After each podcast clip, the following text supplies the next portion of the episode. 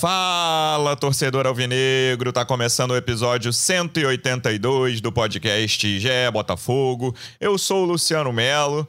Não foi uma vitória, mas acho que foi um jogo que deu mais indícios de que o Botafogo está num caminho certo, num caminho de trazer boas coisas, de conquistar boas coisas nesse ano. É a primeira temporada de uma nova era, mas esse empate contra o Atlético Goianiense por 1 a 1 mostrou coisas que fazia tempo que a gente não via. Fazia alguns anos que o Botafogo fora de casa não conseguia produzir como produziu, ainda que com várias dificuldades. Não foi um grande jogo do Botafogo, longe disso, mas a pressão do segundo tempo ali e a imposição desde o primeiro. O primeiro tempo foi muito ruim dos dois times, na minha opinião, mas mas o Botafogo era o time que controlava o jogo ainda que sem criar chances, e não era algo muito comum de ver. Então a gente vai discutir esse, o que aconteceu nesse jogo, tem arbitragem polêmica, o que vem aí nos próximos jogos. Estou recebendo aqui um dos repórteres que cobrem o dia a dia do Botafogo no GE. Como é que você tá, Taiwan Leira? E seja bem-vindo. Fala, Luciano, tudo bem? Mais um jogo do Botafogo e mais um jogo que a gente vê é, uma evolução do time, né? Pouco a pouco, nem sempre é, resulta no, no, no, resultado, né, no, no, placar final que a torcida esperava. Mas a gente vê o Botafogo evoluindo e, e, isso é legal de ver. Nosso segundo convidado, direto do aeroporto, acabou de voltar de Goiânia, representante do Botafogo no projeto A Voz da Torcida, do canal Setor Visitante no YouTube. Como é que você está, Pedro Depp? Seja bem-vindo. Fala aí, Luciano. Fala aí, Thay, torcedor alvinegro. Não deu nem para respirar, né? Eu já saí do avião, entrei no podcast. Vamos falar sobre esse jogo aí e esse, é, na verdade, três jogos, né? É, que eu saí com, com a expectativa de conseguir quatro pontos no brasileiro e, e uma encaminhar a classificação na Copa do Brasil. E o meu objetivo inicial, né, o que eu achava que seria possível, foi concretizado. Tá bom, Luciano. Missão cumprida nessa viagem, que venham as próximas, né, Dep? Tá, vamos começar falando da escalação, porque rolou muito em grupo de WhatsApp ontem, até em Twitter você conseguia ver também, mas eu vi mais em grupo de WhatsApp tinham duas correntes ali, né? Os que de... quase todo mundo detestou a escalação, não gostou, detestou é forte, mas vai lá, não gostou da escalação. Mas tinha corrente que estava irritada com o Luiz Castro, que era basicamente o um argumento assim: se fosse o Anderson que tivesse escalado esse time, tava todo mundo maluco. E a segunda corrente que pedia paciência. Não, vamos ver o que, que vai ser com o Lucas Fernandes e o Lucas Piazon. E aí, eu acho que faz parte de um processo de um treinador que chegou agora. E aí eu falaria isso no, né, no terceiro jogo de um treinador brasileiro, menos conhecido, enfim. É, e acho que ficou meio claro que. Uma coisa que a gente já imaginava, né? Mas beleza, serviu para mostrar na prática que Lucas Fernandes e Lucas Piazon juntos ali. Claro que não tô vaticinando que eles não vão dar certos, né? O Piazon é um, é um caso aí que eu acho que é o caso de maior atenção entre os reforços até agora, mas não dá para cravar nada ainda sobre a passagem dele pelo Botafogo mas foi um time de menor intensidade, né, em relação aos jogos do Luiz Castro até agora. Um time que teve muita dificuldade, ainda que eu achei o Botafogo ligeiramente melhor do que o Atlético no primeiro tempo. Achei a diferença bem pequena, achei o jogo bem ruim no primeiro tempo. Botafogo ligeiramente melhor, mas com muito pouca intensidade. E aí o time melhora depois quando entram Chay e Patrick com 11 do segundo tempo. E depois ali, enfim, tem o gol, o frangaço do Diego no início do segundo tempo. E vira pressão total depois das últimas substituições do Luiz Castro, com quatro atacantes ali. Mas vamos falar do começo. O que, que você achou desse time com Lucas Fernandes e Piazon no meio de campo? Qual foi a estratégia do Castro para isso e por que, que você achou que não funcionou, Thay? É, eu acho que o, a declaração do Castro no final do jogo dá o, a pista que a gente uhum. precisa para entender essa escalação, né? Ele, ele, ele ainda está conhecendo o, todo o potencial desses jogadores e as alternativas que cada um pode dar para o time dele, e os jogadores também estão conhecendo a forma do, desse novo Botafogo, do Luiz Castro, de jogar. Eu acho que a escalação passa por isso, e ele, ele, falou, ele falou sobre outro jogador, não falou sobre os dois Lucas ali do, do meio de campo, mas eu acho que o, o exemplo serve para o geral. Né? Ele comenta sobre o Chay, quando o Chay entra no segundo tempo, ele entra já praticamente para fazer um segundo volante, porque se atirar ali nos minutos finais para tentar o empate. O Atlético Goianiense ainda vencia o jogo por 1 a 0 O Botafogo botou quatro atacantes em campo e deixou o Chay de segundo volante do lado do, do Patrick de Paula. Só tinham eles dois do meio de campo, enquanto o time estava todo no ataque.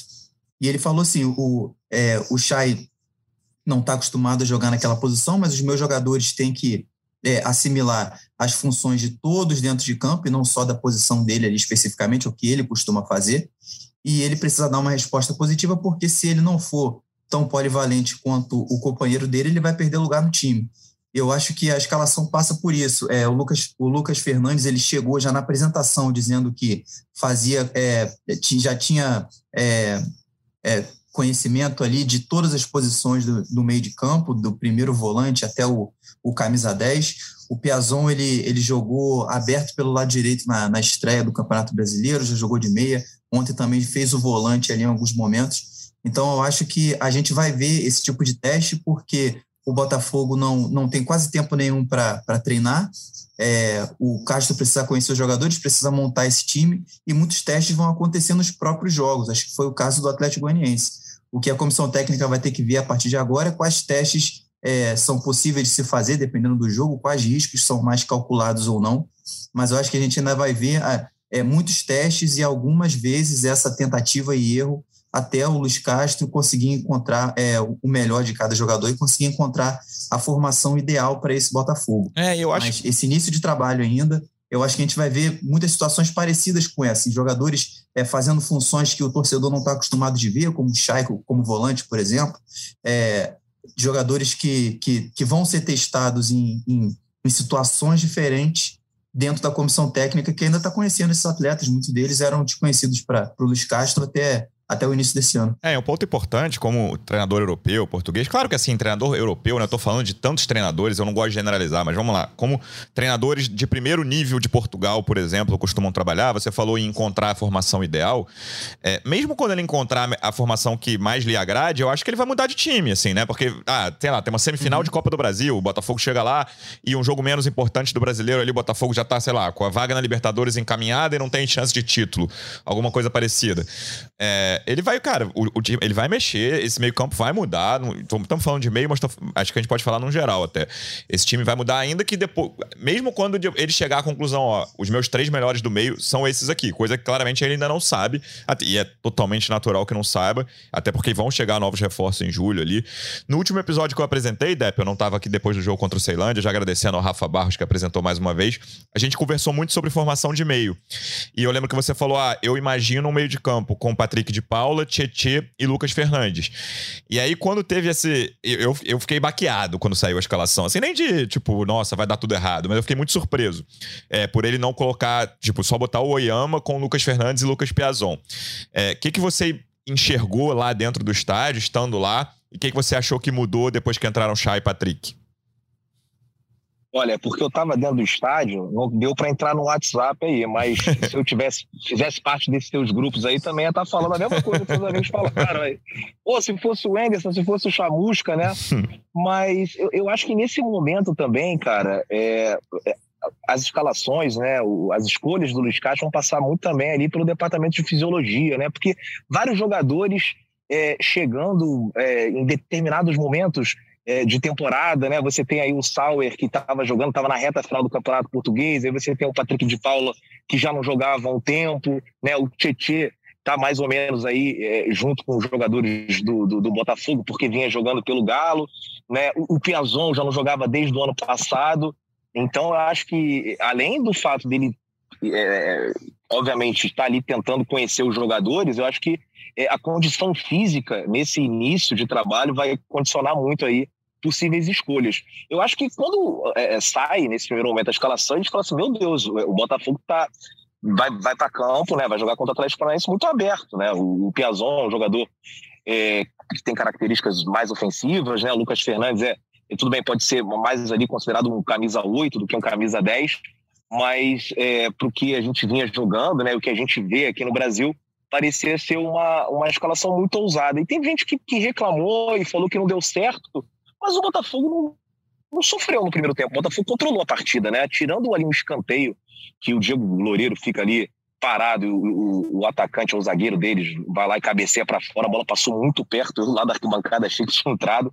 Né? Tirando esse lance, não, não teve nenhum, né, nenhuma chance de gol incrível, né? Criada pelo, pelo Atlético Goianiense. Então, eu não, não, não considero que essa escalação fracassou. Obviamente, né, é, o Lucas Piazon ainda parece estar numa rotação diferente de outros jogadores, né, ainda, mas eu acho que qualquer crítica agora é, seria muito precipitado, porque tem muito pouco tempo aí de, de casa, né?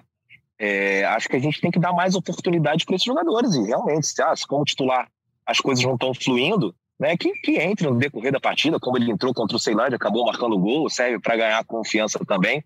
É, esse início vai ser diferente do que é, o, o, torcedor imagina ou gostaria, porque acho que nenhum dos Castro né, tem certeza aí do, do que, que ele vai escalar para essa trinca. E eu falei em Tietê, Patrick de Paula e Lucas Fernandes, mas vocês falaram tanto do Oyama que eu já tô quase mudando de ideia, cara. De repente vai ser Oyama, Tietê e Patrick de Paulo. Mas a gente só vai ver com o tempo mesmo, Luciano. Eu já ia passar logo pro assunto Diego Loureiro, mas eu vou falar de um jogador antes, até pelo gancho que o Depp utilizou, que é não vamos criticar de frente. E de cara, né? Dizer, ah, não presta, não foi, foi uma contratação errada. E assim, é muito provável que alguma dessas contratações seja errada, mais de uma até, né? Muito difícil 100% de aproveitamento. Mas eu queria falar do Saravia, porque a estreia do Saravia contra o Corinthians, né? E a gente falou isso aqui, mas com, com essas ressalvas todas, e acho que a gente mandou bem de fazer essas ressalvas naquela ocasião. De falar, cara, Assim, foi, tenebrosa a estreia dele, né? O William fez o que quis por ali, ele teve muita dificuldade, provavelmente foi o pior em campo num jogo que o Botafogo todo foi muito mal.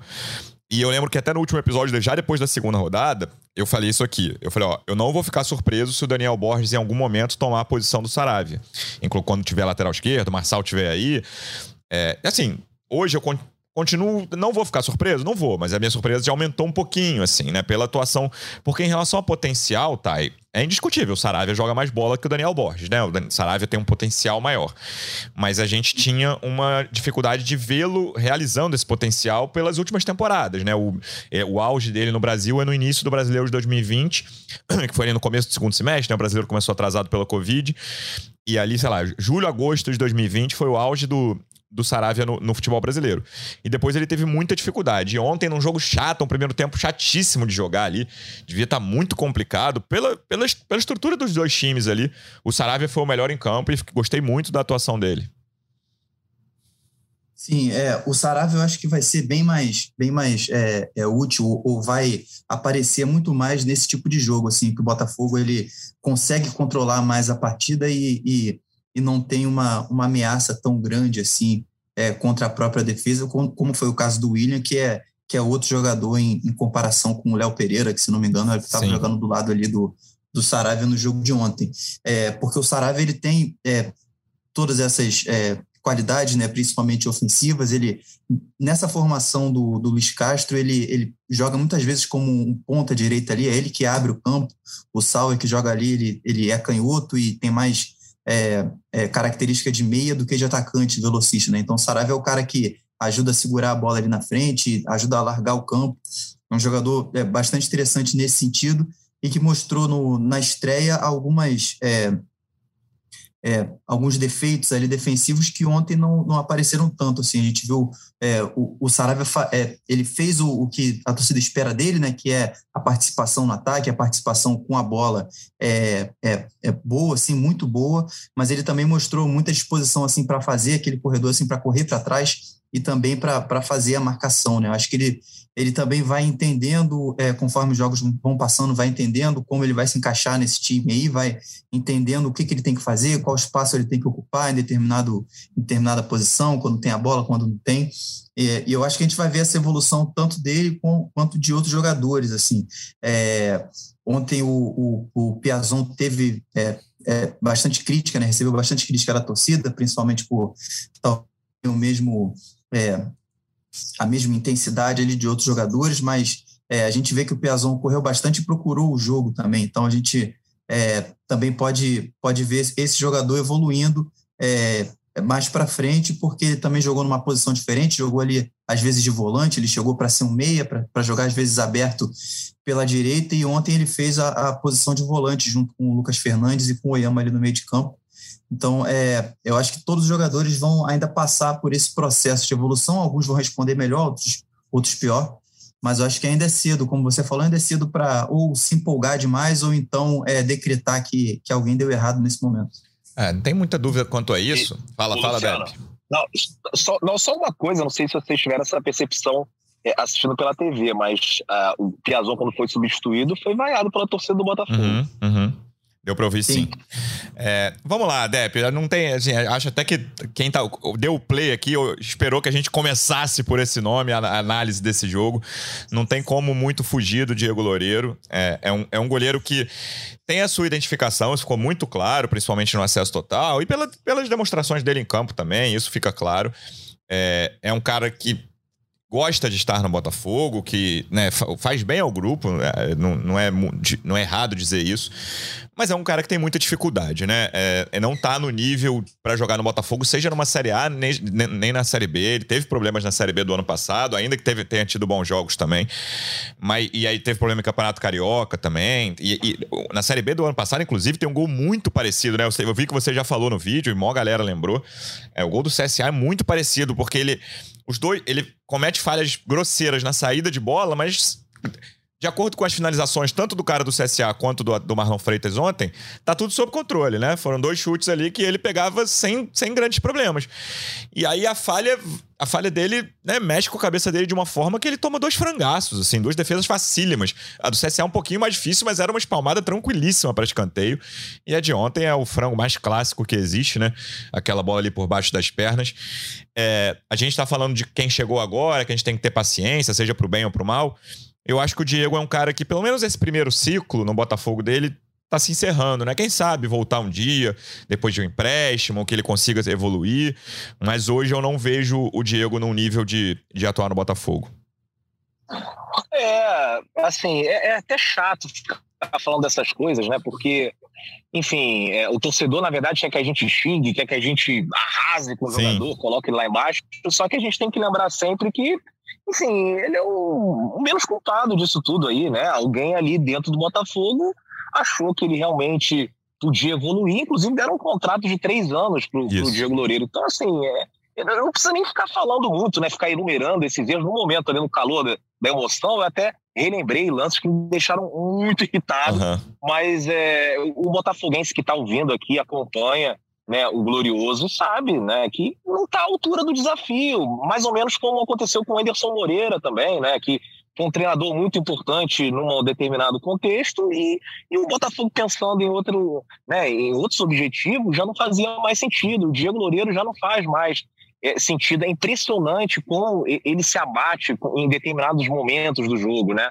É, eu estava até falando na live ontem que se aquele lance, né, aquele chute saísse de uma jogada trabalhada a partir da defesa uhum, pelo Atlético uhum. Goianiense, ele não sofreria Fato, aquele gol. certeza. Né? Uhum. Eu, eu, eu, acho que assim, ele, ele bota a bola no pé, ele joga a bola no pé do atacante do Atlético e ali ele já desaba, perde completamente a concentração e acaba tomando um, um frango que, se acontecesse com o Jefferson, eu estava até ouvindo, acho que o Rizek foi um dos um do, uma das pessoas aí que abordou melhor esse assunto, né? Porque abordou com respeito e, e explicou que o problema não é o frango em si, né? Hoje eu estava vendo é, no, no, avião, o, o Seleção Sport TV uhum. estava mostrando outros frangos. Pô, tem uns dois frangos clássicos do Tafarel, né? É, tem frango do Zete, frango de vários goleiros, mas assim, são momentos é, pontuais, né? O Diego Loureiro, é, desde a categoria de base, para mim, assim, aí é a minha opinião pessoal, assim, eu nunca é, é, vi potencial nele, assim, nenhuma qualidade que falasse, assim, nossa, qual que é o ponto forte do Diego? Não tem, né? Saindo, bola na área, um Deus nos acuda. Né? Quando ele sai, ele erra o soco e, na maioria das vezes, a bola ali vai na pequena área e ele fica parado também. Né? É, com os pés, não tem condições. Então, uma hora ou outra, ele vai lá e consegue dar uma rebatida e tal. Fez uma defesa ali no, no, no início do primeiro tempo, uma bola que meio vai em cima dele, né? O Douglas Bosch também não, não, não faria muito diferente. Então, assim, é, além de tudo, psicologicamente é um cara que, é por incrível que pareça, porque ele, é, a gente, como você falou ali no acesso total, ele parecia ser um dos líderes do Botafogo, mas é muito frágil psicologicamente. Né? Se abate e, e acaba destabilizando todo o entorno dele. E quando, assim, quando eu falo todo o entorno, não é só os jogadores e a torcida também, todo mundo ali, o, o Botafogo fica desestabilizado é. porque ninguém confia nele. E, e assim, é, não, não, tem um ponto forte, não tem nada que é, a gente possa se agarrar para falar assim, não vai melhorar, pô, vai dar a volta por cima. Não tem condições, na minha opinião, de ser o, reserva imediato do Gatito. Né? O Botafogo devia ter ido ao mercado, a gente já falou algumas vezes aqui né, que tinha que ter ido buscar um goleiro, e nem era um goleiro para ser reserva, um goleiro para brigar Sim. por posição com o Gatito, mas a gente também entende que, enfim, é um processo, as coisas tiveram que é, ir muito rápido porque não tinha muito tempo e aí ficou faltando uma ou outra oposição. Mas, enfim, quando abrir a janela de, de inverno, vai ter que ir atrás do outro goleiro, não dá. É, acho até que se o Gatito não tiver condição, na minha opinião, o goleiro tinha que ser o, o Douglas, né? Para mudar um pouco, até para preservar o Diego Loureiro, né? Que aparenta ser uma pessoa gente boa e mas o Botafogo também não é uma instituição de caridade, né? Eu tenho mais pena do torcedor que se deslocou, e ontem eu vi muitos torcedores, falei com muitos torcedores eram do Tocantins, de Minas Gerais, de Brasília, que pagaram 100 reais no ingresso. Eu tenho mais pena desses caras do que do goleiro lá, que está com salário em dia, né? E, enfim, não tem capacidade para esse desafio atual do Botafogo, que é, nesse ano, pelo menos, brigar ali por uma vaga na pré-Libertadores. É, cara, é um goleiro que fora de campo. Isso é normal no ambiente de futebol, principalmente pensar num, num, trabalho que você tem 20 mil, 30 mil, 40 mil pessoas ali. É, é, um cara que, pelo que a gente viu, tem força psicológica fora de campo, mas eu concordo com o diagnóstico do Depp aí, cara. Ele sente muito quando ele tá ali dentro de campo e isso prejudica muito para um goleiro, né? Se qualquer jogador que sinta atrapalha muito o time e deixa todo mundo em volta meio tenso, com o goleiro isso é ainda mais explícito e complica demais a situação de quem tá vendo o jogo, de quem tá dentro de campo, principalmente, né? Dele e dos jogadores ali mais próximos próximos dele.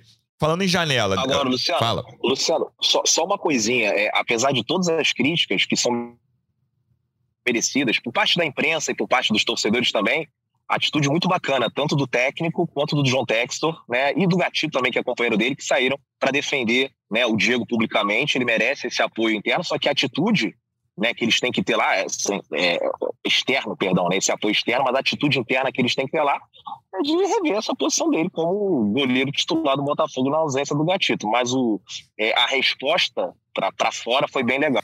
É, eu ia falar exatamente isso com o Thay, eu ia falar, falando de janela, é, eu não tenho muita dúvida, Thay. Claro que tá cedo, né? Já, já tem algumas contratações encaminhadas, o Marçal e o Zahavi, o Zahavi ainda esperando, mas que, que, a gente sabe, mas o Botafogo tá de olho nessa janela. E eu não tenho muita dúvida de que a posição de goleiro vai ser uma, não vou dizer prioridade, mas vai ser uma na qual o Botafogo vai prestar atenção. E aí, quem se não tiver uma oportunidade ali, quem sabe fica pro fim do ano, mas eu imagino o Botafogo trazendo um goleiro na, na janela de julho e agosto. É, você que está ali no dia a dia, você vê esse diagnóstico, acredita da mesma forma.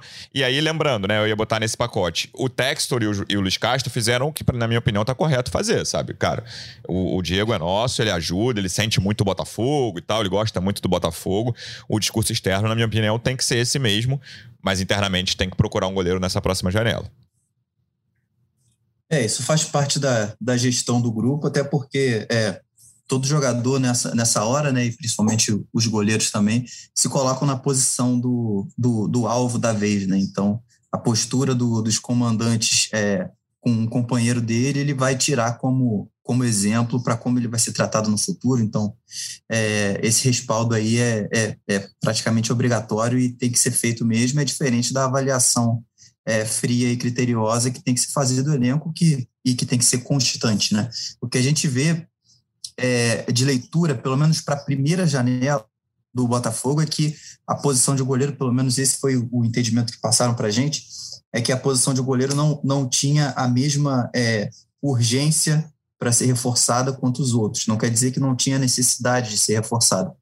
É, não, não, não foi tão é, abordado assim no noticiário da época, até porque não esquentou tanto assim, mas o Botafogo procurou goleiros, mais uma é, um perfil de goleiro jovem para ser é, trabalhado, desenvolvido no clube e para brigar pela segunda posição, pelo menos para esse essa primeira parte do projeto, o Gatito era, é, foi visto e é visto ainda como titular, como jogador à altura do, do, do nível que o Botafogo quer chegar, pelo menos nessa primeira temporada, ou, nesse, né, ou nessa primeira parte da temporada, e por isso não se buscou um goleiro para brigar de fato pela posição com ele, assim que pudesse ameaçar tanto. É claro que no campo é, as coisas podem acontecer, né? Mas buscar um perfil de goleiro jovem, não um goleiro já, já pronto, um goleiro já consolidado, porque é, eles acham que o Gatito tem o, o, o tamanho suficiente e eles av ainda avaliavam, pelo menos até o mês passado, né? Acredito que a, o entendimento ainda seja o mesmo, é, avaliavam o Douglas e o Diego como aptos ali a, a serem pelo menos opção pelo que eles desempenharam na Série B do ano passado.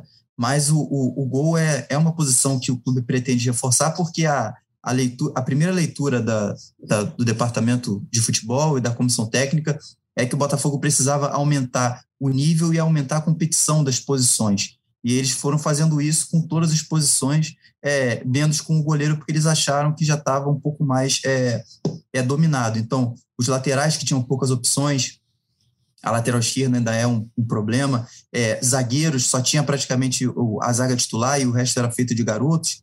É, meio de campo também, é, meia só tinha o Chay no ano passado praticamente, é, fora as promessas, e agora já tem mais algumas opções, atacantes também. Então sobrou o, a posição de centroavante, camisa 9, que tem o Erisson e o Matheus Nascimento, que a, é, a comissão entendeu que poderiam segurar essa, essa barra pelo menos até o meio do ano, quando chegaria o Zahavi. A intenção era, era trazer o Zahavi já de, é, de imediato em janeiro, mas não houve acordo, eles estão negociando ainda para tentar fechar isso para o meio do ano, é o alvo prioritário. E também o goleiro, porque entenderam que o Gatito daria é, conta do recado e que os dois goleiros poderiam ser ali uma opção esporádica à altura para esse início de campeonato. Só que o Gatito, logo no início do campeonato, teve um problema no joelho, ficou fora de dois jogos e teve esse episódio aí agora triste com, com o Diego Loureiro. Então, a, a avaliação do elenco era mais ou menos essa, que o, é, o elenco precisava de, de mais qualidade, mais competição em outras posições, não conseguiram cobrir tudo a tempo, até porque era uma janela ingrata é, em termos internacionais, no meio de abril, e, e a posição Sim. de goleiro ficou, é, não ficou entre as prioridades nesse cenário. Não quer dizer que eles não avaliem que é necessário reforçar também. É, e aí, vou entrar no segundo, no segundo grande tema do jogo, né? O primeiro foi o Diego Loureiro, e aí depois do jogo, os alvinegros estavam torcendo, reclamando muito da arbitragem, principalmente de dois lances ali que foram na, na cara do Depp, o pênalti anulado e o gol anulado, né? E aí, cara, hoje eu tô aqui correndo risco de cancelamento entre os alvinegros. Eu concordei com as duas marcações do, do juiz. Acho o lance do gol muito, muito, muito difícil. E acho que é subjetivo. Eu não consigo cravar. E eu vi muito torcedor do Botafogo fazendo isso. Se ele tivesse. Se o Diego não tivesse ali, a bola ia entrar, o goleiro ia falhar. Cara, é. Goleiro ali, ainda que ele tenha ficado olhando direto, isso a câmera dentro do gol mostra muito claramente, o goleiro tá fazendo o um movimento todo direto pro chute. Qualquer coisa ali, mais um ser humano, né? Mas qualquer coisa ali, é, pode distrair de alguma forma. Então, assim, para mim é um exercício quase de adivinhação, dizer se o goleiro ia pegar ou não ia, se, se com o Diego Gonçalves ali. É, e o pênalti, cara, assim, ah, ele tava com o braço aberto, mas, cara, é um, seria um pênalti esdrúxulo, como foi aquele em 2020 lá no Botafogo e Bahia, que todo botafoguense reclamou com muita razão. para mim, é um dos maiores erros de VAR no Brasil até hoje, desde que começou o VAR. É aquele lance é esdrúxulo, não, não deveria ter sido marcado, assim, acho, e eu acharia injusto se o de ontem tivesse sido marcado também, porque o cara corta com a cabeça, ah, ele tá com o braço aberto, e ah, eu vi gente, pô, a bola ia pro jogador do Botafogo também, não consigo cravar, cara, assim, não, não sabe em que velocidade que a bola ia, se, é, se tivesse batido só na cabeça, né, se não tivesse ido no braço depois. É, Depp, o que, que você achou desses dois lances que tanta polêmica despertaram? É, posso ficar tranquilo aqui a torcida do Botafogo está muito irritada nesse momento comigo por dizer que concordei com as duas marcações? Acho que a principal irritação do torcedor do Botafogo é com relação à falta de critério. Uhum. Né? Esse é o problema. Parece que acontece com o Botafogo e na semana seguinte muda a regra, né? ou muda a recomendação. A gente vem sofrendo com isso já tem um tempo. É... eu já falei algumas vezes aqui no podcast que, sinceramente, eu já não sei mais o que, que é pênalti e o que, que não é. Né? Mas, pelo que vem sido marcado nos últimos jogos, eu acredito que aquele lance não foi pênalti. Não tem um problema nenhum dizer que não, não foi pênalti. É, se o torcedor ficar irritado, seríamos nós dois cancelados. né? O, o, o segundo, é, eu acho que atrapalha também, mas é subjetivo. É, eu acho que é um lance interpretativo, depende muito ali é, do ardo que tivesse é, em campo, né, o Bandeira também, eles acharam que ele atrapalhou, realmente, o, Diego fez menção de na bola, qualquer movimento ali né, é, pode atrapalhar, desconcentrar o goleiro. Né, e também não vou criticar o Diego, porque ali, naquele final de jogo, aquela loucura, ele nem tem ideia se tem algum zagueiro atrás dele. Ele foi tentar né, fazer o gol e, e tudo bem. Claro. Mas é, teve, teve, um outro lance, que foi até o Eric Faria que, que lembrou na rede social, nas redes sociais, falando sobre o lance do gol do Goiás contra o Palmeiras. né, que, que tem uma interferência, né, ele chega até a se chocar com o Everton e, e o juiz validou o gol. Né? Então, assim, aí o torcedor botafoguense fica assim, ué, mas por que, que aquele validou e o nosso não validou? Então, a gente pode até entender que os dois eram para ter sido anulados. Mas quando só um é anulado e o que é anulado é nosso, aí o torcedor tem razão em ficar na bronca mesmo. A verdade é que é, o nível da arbitragem do futebol brasileiro é muito fraco, né? A gente tem agora né, um novo diretor, inclusive está fazendo uma reformulação. Acabou de demitir nove, uma galera. É, é, acabou de demitir, acho que foram nove demitidos, Isso. nove ou dez. E, e, a gente espera que melhore um pouco. Já achei interessante né, essa recomendação do VAR interferir cada vez menos nas decisões de campo, porque aqui o VAR tinha virado muleta né, do, do, de árbitro. Né? Os caras estavam ali sem apitar nada, só esperando ali receber o chamado. Então, é, é eu até concordo com as decisões, né? A, a primeira, para mim, não foi pênalti, a segunda é interpretativo. E talvez se eu fosse um, um juiz né, que não tivesse nenhuma ligação com o Botafogo nem nada, fosse um profissional, eu teria marcado impedimento. O problema é o critério, né? Aí o critério para um time é de um jeito, para o nosso é de outro, e aquela sensação também que as coisas acontecem com o Botafogo e aí na semana seguinte muda tudo, né? E aí depois, quando repete com a gente, já não vale mais. Então, assim, é, é, é muito complicado a arbitragem e o Botafogo vem sofrendo muito aí nesses últimos tempos, daí né, essa irritação do torcedor. É, eu concordo muito com esse critério também do, da menor interferência do VAR, né? Acho que ele é fundamental. É, mas aí você vai ver essa coisa do critério é complicada. Quase ao mesmo tempo, né? O jogo começou meia hora antes, Juventude Cuiabá, ontem jogaram às seis, Botafogo seis e meia. O, o pênalti decisivo marcado por VAR, né? Foi 1x0 Cuiabá de gol de pênalti. É um, para mim é um troço escandaloso. O VAR chamar é o VAR do ano passado e do ano retrasado do Brasil, sabe? Um, um, um, toque de mão assim, esdrúxulo que foi marcado. Acho que absolutamente nada, ainda mais nessa nova recomendação do VAR se meter pouco. É, por isso esse critério eu concordo, ainda que eu acho que o, o lance do, do Goiás e Palmeiras que o Eric citou eu não acho uma comparação muito boa, porque é um lance que você está tá avaliando a falta, né? Você não está avaliando o impedimento. É, o, o, cara do Goiás estava em posição legal e aí eles estão avaliando se ele fez falta no Everton ou não, se foi um choque de jogo. Depois até saiu o áudio do VAR, né, daquele jogo, e eles falam em, em choque de jogo. Não acho que seja uma comparação muito boa, mas tem esse critério, por exemplo, que num jogo na mesma hora estava um pênalti bizarro sendo marcado pelo VAR, não tinha sido marcado no campo, para definir um jogo. O que, que você achou dos dois lances, Thay? É, o lance do pênalti eu concordo com vocês. É, eu acho que o, que o, o jogador do Atlético ele é, correu muito risco por, por o braço estar tá muito, tá muito aberto, né? Até o, o Sandro Merahit é, comentou sobre isso na, na, na, central do apito, lá ao vivo durante o jogo.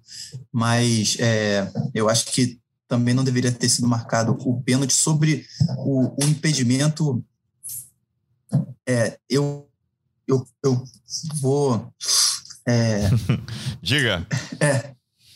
Não, eu vou confessar para vocês que eu não, ainda não tenho opinião formada sobre, sobre o impedimento, porque, é, como você disse, Luciano, eu não sei se dá para a gente cravar que o, que o Diego ele não influencia nos movimentos do, do goleiro, mas ao mesmo tempo eu entendo o argumento de quem diz que, que o Diego não estava no não estava é, entre a bola e o goleiro para poder ter essa, essa influência tão grande, né? É, é, eu tendo a achar que, que o, o jogador ali, por mais que esteja ali só no raio de visão, ele tem alguma influência, mas eu também não consigo é, tirar a razão do torcedor que, que pensa o contrário. É, por isso que é o, acho que é o único lance interpretativo que se envolve em impedimento, né, que é o, costuma ser uma das regras isso. mais objetivas do, do futebol. É, de fato, não dá para gente, dá a gente colocar como mais uma polêmica envolvendo o Botafogo que a gente vai esperar para frente para ver como que vai ser tratado em outros é, casos. É, como vão ser os critérios, exatamente. Acho que essa é, é a chave. Mas eu, é, mas eu não, eu não consigo ver nesse jogo especificamente, é, como a gente já viu em muitos jogos, principalmente é, em 2020, que a gente tratou bastante disso aqui no podcast, muito mais que a gente gostaria, é, de jogos em que o Botafogo foi assim claramente prejudicado. Não acho que é, não acho que foi o caso, mas também é, é, é mais uma vez em que o, o, o Botafogo é vítima da, da, confusão da arbitragem, né? E que e que influencia no jogo, mesmo que não seja diretamente no placar, influencia no desempenho dos jogadores, na concentração, enfim, influencia no, no humor de todo mundo. É, é, e como o Depp falou, mostra o, o, o, nível ruim da arbitragem do Brasil. Depp, pra gente fechar o capítulo do jogo, o que, que você achou da estreia do Cuesta que entrou no primeiro tempo ainda no lugar do Canu? Olha, é, acho que, enfim, não, não, foi muito exigido, né? O, o Atlético Goianiense, é, quando faz aquele primeiro gol, né, no segundo tempo, é, o time, podemos dizer que estacionou um ônibus ali e, e não, não, fez o. Não, assim, não atacou muito o Botafogo, né? Mas foi uma estreia ok, né? Daria ali um nota 6, não comprometeu. Teve um lance ali de perigo, que ele cabeceou no escanteio né? E a bola acabou indo para fora, mas de qualquer forma, é, assim, como torcedor, assim, eu me sinto empolgado, sabe? Tipo, ah, o Canu se machucou, vai entrar o Cuesta, Sim. né? Porque a gente sofria com falta de opções no elenco. Então, agora saber que a gente tem jogadores, né? É, é, é, que, enfim, que já já estão aí completamente testados e, e aprovados no futebol brasileiro, já tem né, uma carreira sólida, isso aí é bom demais, né? Dá, dá uma confiança para gente que está na arquibancada. É, a gente já tem informação sobre a lesão do Canu, tá? E a gente já teve mais alguma coisa, o Botafogo já soltou. Com... Lembrando que a gente tá gravando aqui às quatro da tarde, segunda-feira. Não, ainda nada oficial. Eu já, já perguntei por aí. Eu sei que ele fez exame é, depois do almoço, agora na parte da tarde, e que é, a impressão que, que saíram é que não era uma lesão tão grave assim, que o, o que eu ouvi de, de, de terceiros é que o Canu não não sentiu né, aquele, o músculo abrir, né, o músculo rasgar, ele sentiu é, é, aquele, aquele bolo, assim, aquela, aquele desconforto, mas não foi algo assim, é, uma ruptura, pelo menos a sensação dele. Mas a, os exames vão confirmar, a gente deve é, confirmar essa notícia aí hoje ainda, na parte da tarde, no final da tarde, mais tardar amanhã de manhã. Mas, a princípio, não é algo que preocupe tanto, mas também não é uma garantia de que ele vai jogar no domingo. Tem uma semana inteira aí para tratar mas é, pelo menos a, a, impressão inicial que ele saiu do, do jogo, pelo que eu ouvi de terceiros, é que no máximo ficaria fora aí uma semaninha, dez dias, mas a gente tem que esperar o exame para ter certeza. Boa, que não seja nada sério. E aí o Thay falou do jogo de domingo, eu queria fechar com isso, Depp. Última parcial antes da gravação, 20 mil ingressos vendidos, lembrando que o jogo é 11 da manhã, no Newton Santos, Botafogo e Juventude. Expectativa de mais uma grande festa da torcida que vem hoje, assim, esse Campeonato Brasileiro, incluindo a Copa do Brasil aí, que atuação da torcida do Botafogo até agora, brilhando muito nessas últimas semanas. torcida tá dando um show, eu tenho acompanhado tudo é, muito de perto, né? Primeiro aquele jogo no Newton Santos, a estreia contra o Corinthians. Sim quase 40 mil pessoas, né? Tivemos aí aquele jogo é, contra o Ceará, muita gente de várias regiões do Brasil também presentes. Em Brasília não preciso nem falar, né? 30 mil alvinegros e ontem, mais uma vez, né, lotamos o nosso setor visitante lá no estádio Atlético Goianiense. A expectativa também é de casa cheia e que bom, né, cara? É só você, enfim, trazer um. É montar um, um, time bom, um time decente, um time que dê vontade de assistir, que a torcida vai chegar junto. acho que o, o torcedor alvinegro estava assim, bem desmobilizado, mas com essa chegada do John Textor tá muito bacana. E acho que a tendência é a gente ter uma média de público como a gente já não tinha há muito tempo. Sim.